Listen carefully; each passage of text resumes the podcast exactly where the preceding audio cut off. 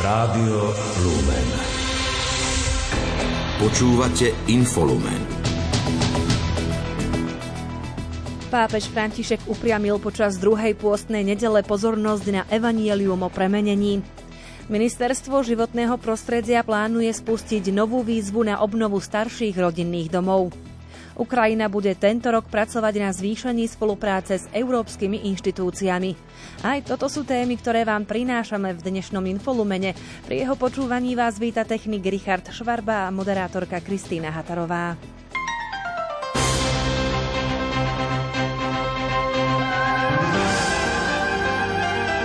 Z. Pápež František upriamil počas druhej pôstnej nedele pozornosť na evanielium o premenení. Pripomína nám obraz, kedy Ježiš zobral na vrch Petra, Jakuba a Jána a zjavuje sa im v celej kráse ako Boží syn.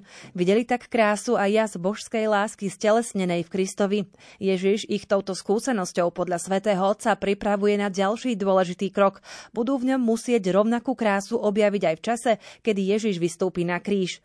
Pápež František tak počas dnešného aniel pána položil prítomným veriacim otázku, či dokážu rozpoznať svetlo Božej lásky v ich živote. Toto evanelium vytyčuje cestu aj nám. Učí nás, aké dôležité je byť s Ježišom. Aj keď nie je ľahké pochopiť všetko, čo pre nás hovorí a robí. Práve tým, že sme s ním, sa učíme rozpoznávať v jeho tvári žiarivú krásu lásky, ktorá sa dáva, aj keď nesie stopy kríža. A práve v jeho škole sa učíme zachytiť tú istú krásu v tvárach ľudí, ktorí každý deň kráčajú vedľa nás členov rodiny, priateľov, kolegov, tých, ktorí sa o nás starajú najrozmanitejším spôsobom. Koľko žiarevých tvári, koľko úsmevov, koľko vrások, koľko slz a jaziev hovorí o láske okolo nás. Naučíme sa ich rozpoznávať a naplňme nimi svoje srdcia. A potom sa pustíme do toho, aby sme aj iným prinášali svetlo, ktoré sme dostali konkrétnymi skutkami lásky. Predseda konferencie biskupov Slovenska Košický arcibiskup metropolita Bernard Bober pozýva všetkých na Slovensku, aby sa zapojili do online modlitbové reťaze k 10. výročiu zvolenia pápeža Františka. Za Petrovho nástupcu bol zvolený pred desiatimi rokmi 13. marca 2013. Vatikánska platforma Digitálna synoda vytvorila špeciálnu online mapu sveta, na ktorej sú zapálené virtuálne sviečky, ktoré predstavujú modlitby veriacich za pápeža Františka. Každý, kto sa chce pripojiť k tejto iniciatíve, nájde pozvánku kliknutím na tento odkaz, ktorý je k dispozícii v šiestich jazykoch. V deň výročia pošlu svetému otcovi mapu s malými sviečkami a poďakujú Bohu za jeho milosrdenstvo. K iniciatíve sa pripojilo aj dikastérium pre komunikáciu vrátane Vatikánskeho rozhlasu piatok o 18. hodine bude v katedrále svätého Martina sláviť slávnostnú svetú omšu pri príležitosti výročia posviacky katedrálneho chrámu Daniel Ižolt, generálny vikár Bratislavskej arcidiecézy. Katedrálu konsekroval 10. marca 1452 vtedajší ostrihomský generálny vikár a pomocný biskup Gregor. Zároveň posvetil aj štyri nové oltáre chrámu. V chráme sa behom dejín uskutočnilo 18 korunovácií. Počas 20. storočia tu vysvetili vyše tisíc kňazov. Od roku 2008, keď vznikla Bratislavská arcidiecéza, je Svetomartinský kostol katedrálou, čiže sídelným chrámom prvého bratislavského arcibiskupa metropolitu Stanislava Zvolenského. 150 dní pred Svetovými dňami mládeže v Lisabone poslal pápež František posolstvo podpísané kardinálom štátnym sekretárom Pietrom Parolinom. Urobil tak pri príležitosti stretnutia britskej mládeže Flame, ktoré organizuje konferencia biskupov Anglicka a Walesu. Podrobnosti má Jana Ondrejková. Pápež František v posolstve všetkých ubezpečuje o svojej duchovnej blízkosti a modlitbe, aby Boh požehnal spoločne strávený čas, aby prostredníctvom adorácie, hudby, svedectva a zdieľania priateľstva s Kristom a medzi sebou navzájom všetci prítomní rástli vo viere a láske a odvážne svedčili o posolstve Evanielia, ktoré nás oslobodzuje. Pápež dúfa, že mladí ľudia podobne ako Mária, Božia matka, odpovedia na pánovo volanie a budú ho nasledovať. Ďalej cituje z apoštolskej exhortácie je Kristus Vivit a účastníkom stretnutia želá, aby mali odvahu byť iní, ukázať druhým sny, ktoré tento svet neponúka, svedčiť o kráse veľkodušnosti, služby, čistoty, odvahy, odpustenia, vernosti svojmu povolaniu, modlitby, boja za spravodlivosť a spoločné dobro, lásky k chudobným, sociálneho priateľstva. Na záver pápež udelil požehnanie na prísľub múdrosti, radosti a pokoja v pánovi Ježišovi a zveril účastníkov a ich rodiny príhovoru Panny Márie z Walsinghamu. Flame Game je najväčšie podujatie pre katolícku mládež v Spojenom kráľovstve, ktoré sa tento rok koná 150 dní pred Svetovými dňami mládeže v Lisabone. Názov ročníka 2023 Rise Up je inšpirovaný témou Svetových dní mládeže. Mária vstala a ponáhľala sa, čo je výzva povstať po pandémii, povstať ako mladí katolíci, povstať ako Mária a žiť úžasné a krásne dobrodružstvo, ktorým je katolícka viera. Po tragickom stroskotaní lode s migrantmi pri pobreží talianskej Kalábrie vedúci predstavitelia oboch vierovýznaní vyzývajú na spoločný postup pri podpore tých, ktorí sa rozhodli opustiť svoju krajinu. Uvádzajú to v dokumente s názvom Spoločné stanovisko k realite migrácie. Ide o realitu, ktorá vyzýva každého, aby prevzal zodpovednosť. Text, ktorý odkazuje na dokument o ľudskom bratstve podpísaný v Abu Zabi v roku 2019 pápežom Františkom a imámom Al-Azharu, vyzýva kresťanov a moslimov, aby sa zaoberali realitou migrácie. Hoci sa uznáva, že nie je bezprostrednou úlohou náboženských vodcov a veriacich navrhovať odborné riešenia problémov migrácie, vyzýva k spoločnému záväzku postaviť sa proti nespravodlivosti a útlaku, ktoré sú často základom rozhodnutia odísť, vzdorovať nacionalistickému a sebeckému uzatváraniu sa a odsúdiť bezohľadné konanie obchodníkov s ľuďmi a prevádzačov. Domáce spravodajstvo. Rast dôchodkov by sa kvôli úprave systému valorizácie od 1. januára budúceho roka nemal spomaliť. Do vládnej novely zákona o sociálnom poistení, o ktorej bude rokovať Národná rada na nadchádzajúcej marcovej schôdzi, chce mimo parlamentný hlas presadiť prechodné ustanovenie. Penzie by sa tak budúci rok vypočítali spôsobom výhodnejším pre dôchodcov. Technické riešenie tejto zmeny je podľa podpredsedu strany Erika Tomáša jednoduché. Takže vložíme do zákona o sociálnom poistení prechodné ustanovenie, na základe ktorého sa dôchodky k 1. januáru 2024 budú valorizovať na základe výhodnejšej alternatívy. Teda buď na základe obdobia 6 alebo 9 mesiacov podľa toho, ktoré bude výhodnejšie na základe skutočných čísel a nie na základe odhadov, ktoré nám tu teraz predvádza Rada pre rozpočtovú zodpovednosť. Podľa hodnotenia Rady pre rozpočtovú zodpovednosť by mali vplyvom predlženia referenčného obdobia dôchodky na Slovensku v najbližších rokoch rásť pomalšie, a to v porovnaní s doteraz platnou legislatívou. Aktuálne prognózy totiž predpokladajú postupné spomaľovanie rastu cien a v takom prípade je priemerná inflácia za dlhšie obdobie nižšia ako za kratšie obdobie.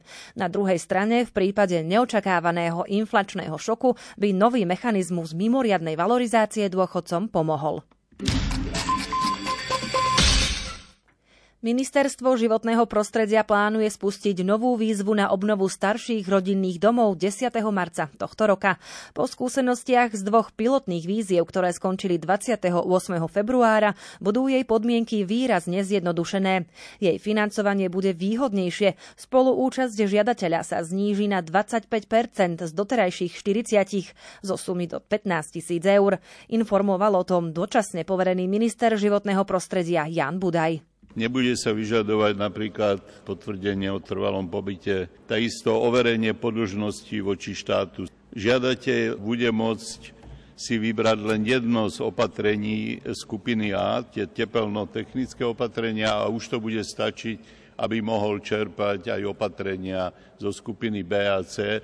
To sú už tie vyspelejšie technologické opatrenia na energetické úspory. Ten energetický certifikát budovy bude stačiť aj 3 mesiace od podpisu zmluvy. K žiadosti nebude potrebné predkladať doklady zo stavebného úradu, to znamená nejaké to ohlásenie alebo stavebné povolenie. Bude stačiť, ak dá čestné prehlásenie, že toto si zabezpečuje a že nestavia čiernu stavbu.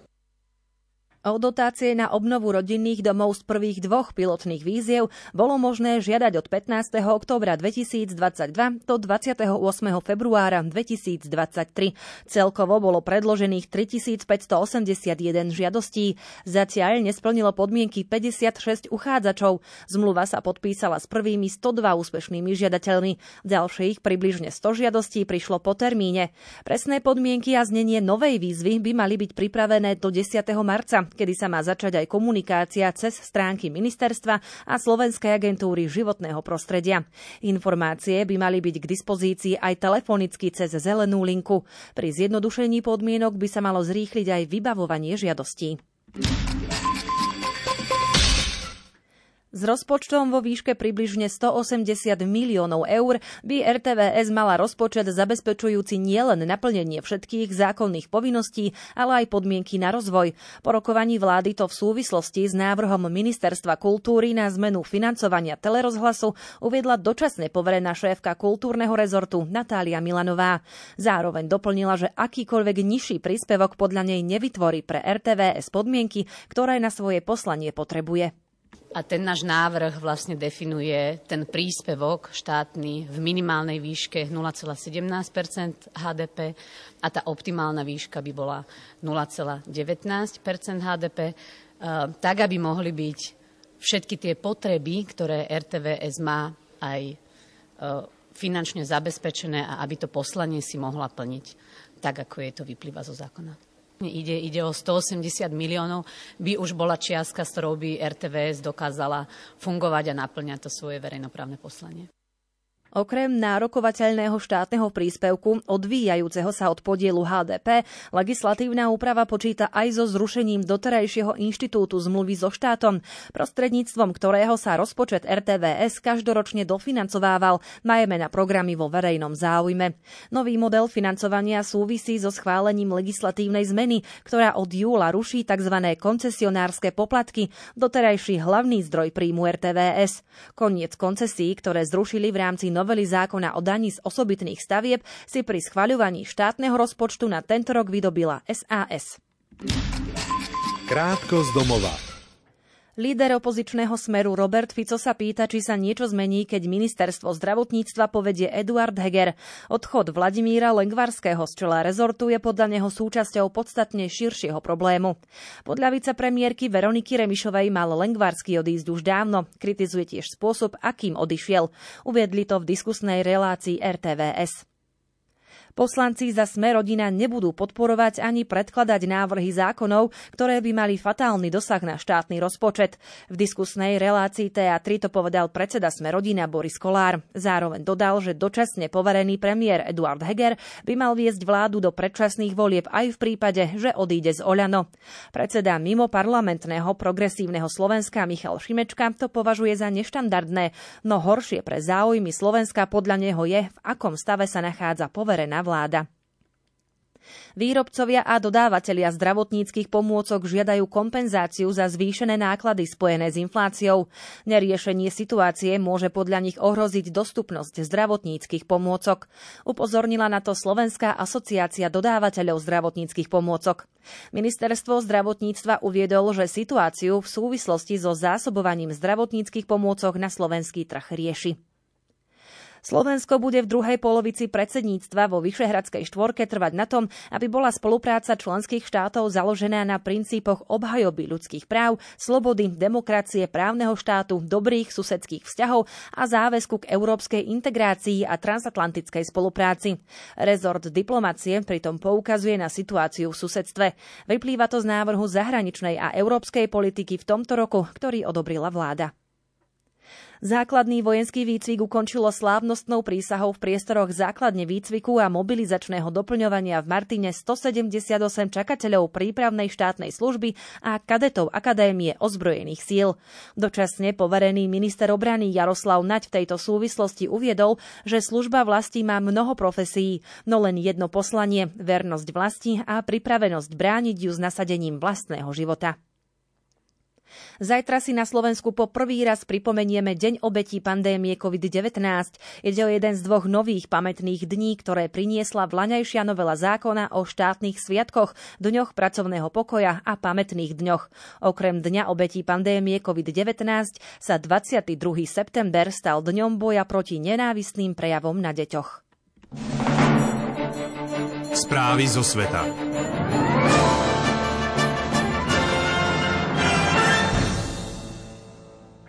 Členské krajiny OSN sa po rokoch rozhovorov dohodli na texte prvého medzinárodného dohovoru o ochrane otvoreného mora.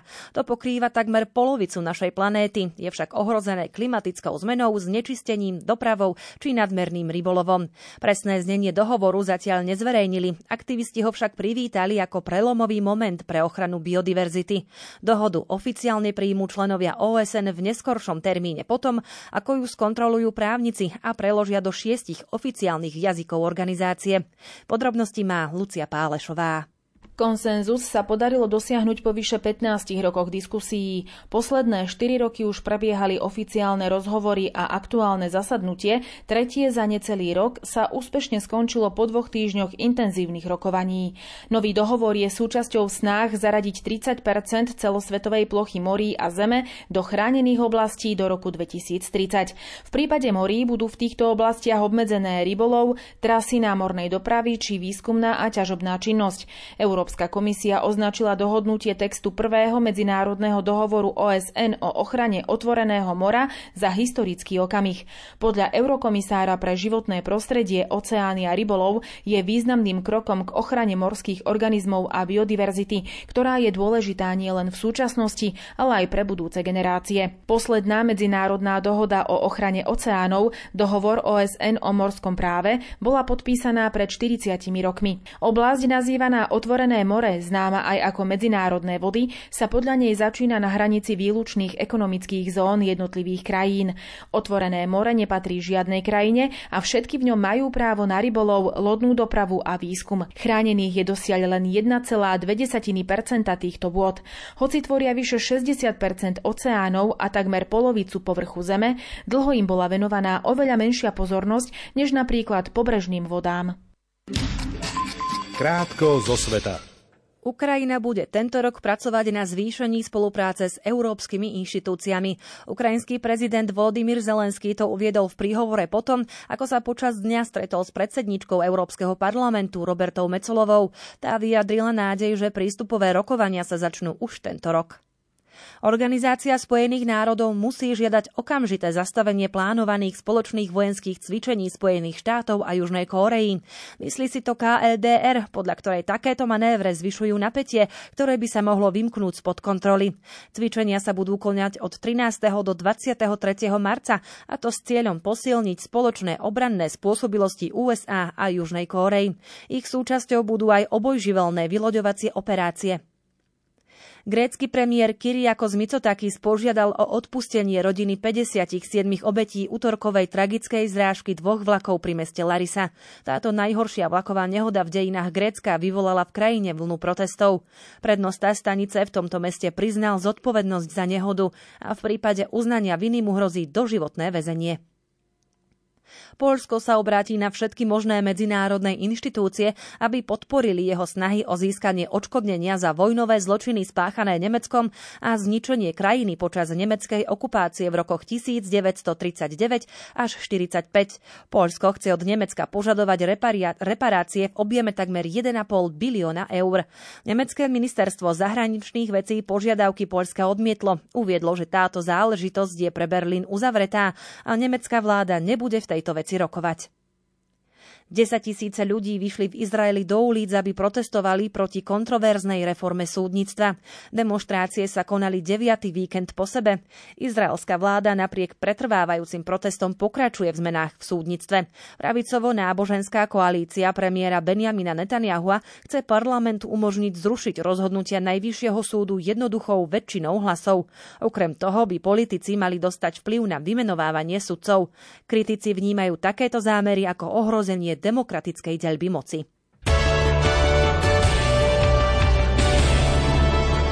Šport Rádia Lumen. Futbalisti Slovana Bratislava zvíťazili v derby zápase 22. kola Fortuna Ligy nad Spartakom Trnava 4-1. Napriek tomu však Bela si obsadili po základnej časti druhú priečku o bod za Dunajskou stredou, ktorá si poradila s Ružomberkom 1-0.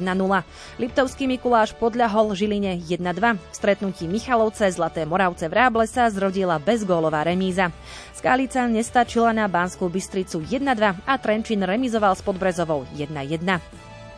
Futbalisti Helasu Verona v zostave s Ondrojom Dudom remizovali v 25. kole talianskej série A na pôde specie 0-0. Slovenský reprezentant hral do 66. minúty.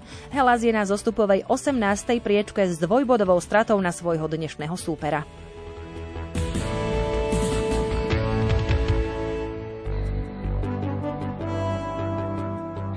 Dnes tu máme záver základnej hokejovej časti. V 44. kole typu z Extraligy sa už začalo 6 stretnutí, no a nevynecháme pohľad ani na ich priebežné výsledky. Banská Bystrica Košice 1-2, Dukla Trenčín Prešov 0-2, Michalovce Poprad 2-0, Nitra Liptovský Mikuláš 0-0, Slovan Bratislava Nové zámky 1-1 a Spišská Nová Väz zvolen 0-1. Hokejisti Bostonu natiahli víťaznú sériu NHL na 10 zápasov, keď doma zdolali New York Rangers 4-2. Winnipeg zvíťazil nad Edmontonom 7-5. Tampa Bay v zostave bez zraneného obrancu Erika Černáka prehrala na ľade Buffalo 3-5. Obhajca Stanleyho pohára z Coloreda utrpel prehru 3-7 na ľade Dallasu. San Jose podľahlo Washingtonu 3-8. Hráči Los Angeles si poradili zo St. Louis 4-2. New York Islanders v poslednej tretine zdolal svojho súpera 4-1. Florida zdolala Pittsburgh 4-1, Vancouver vyhral nad Torontom takisto 4-1, Ottawa zdolala Columbus 5-2, Nashville triumfoval 3-1 na ľade Chicago a Calgary podľahlo Minnesota 0-3. Slovenský hokejista Filip Mešár zaznamenal dve asistencie v nočnom zápase kanadskej juniorskej OHL, v ktorom jeho tým Kitchener Rangers triumfoval na ľade Owen Sound Attack 3-0. Zabudoval aj obranca Jakub Chromiak, ktorý mal jednu asistenciu pri víťazstve svojho Sundbury Wolves nad Niagara Ice Dogs 5-4 po predlžení. V juniorskej VHL dosiahol bod Jozef William Kmec. Ten získal svoju 21. asistenciu v sezóne, ale princ George Cougars prehral doma zo Spoken Chiefs 4-5 po predlžení predlžení.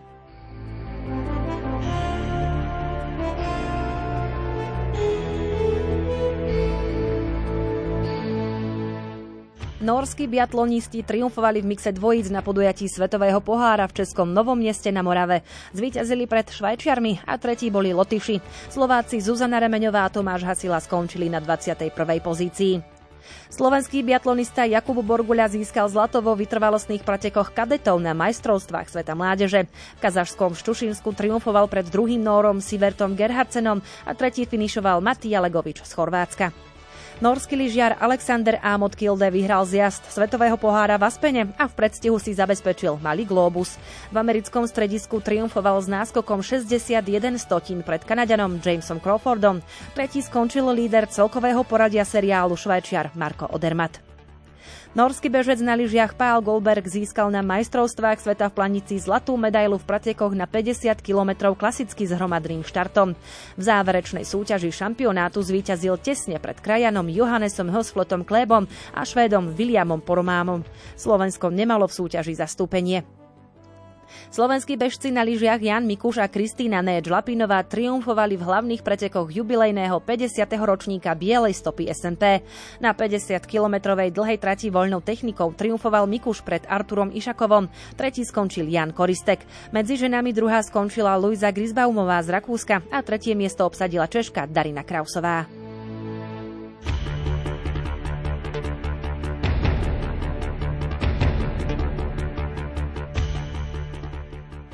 Slovenský šprinter Jan Volko obsadil vo finále 60 metrov na atletických halových majstrovstvách Európy v Istanbule 5. miesto.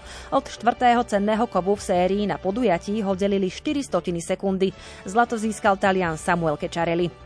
Austrálsky tenista Alex de Minor získal 7. titul vo dvojhre na okruhu ATP. Vo finále na turnaji v mexickom Acapulku zdolal v pozícii nasadenej osmičky Američana Tommyho Póla 3-6, 6-4 a 6-1. Rumúnska tenistka Jacqueline Adina Kristianová sa stala víťazkou dvojhry na turnaj v Trnave. Semifinálová premožiteľka Slovenky Kristýny Kučovej zdolala vo finále tretiu nasadenú Francú, francúzsku Osean Dodinovú 7-6, 7-6. Britský cyklista Tom Pitcock vyhral klasiku Straight Bianc, jazdec týmu Ineos triumfoval po solovom úniku o 20 sekúnd pred francúzom Valentom Madoasom. Tretí skončil belgičan T.S. Benot. Slovák Peter Sagan prišiel do cieľa na 101. mieste. Počasie. Aký začiatok týždňa na nás čaká, to už povie meteorológ Peter Jurčovič. V noci na pondelok stále bude veľa oblakov, aj keď nemusí byť úplne zamračené a teplota asi minus 3 a potom cez deň e, popoludní zase predpokladám, že by malo aj snežiť. Teplota bude tak 0 minus 1 stupeň, no môže to byť aj dáž so snehom, také, také nepríjemné, ale zase veľa toho nebude, to je tak do, do 1 cm z toho sneženia počúvaniu nášho vysielania vás pozývame aj o 20. hodine 30. minúte. Moderátor Martin Ďurčo v relácii Karmel predstaví spoločenstvo kňazských a laických rodín Skala. Príjemné počúvanie vám želá technik Richard Švarba a moderátorka Kristýna Hatarová. Do počutia.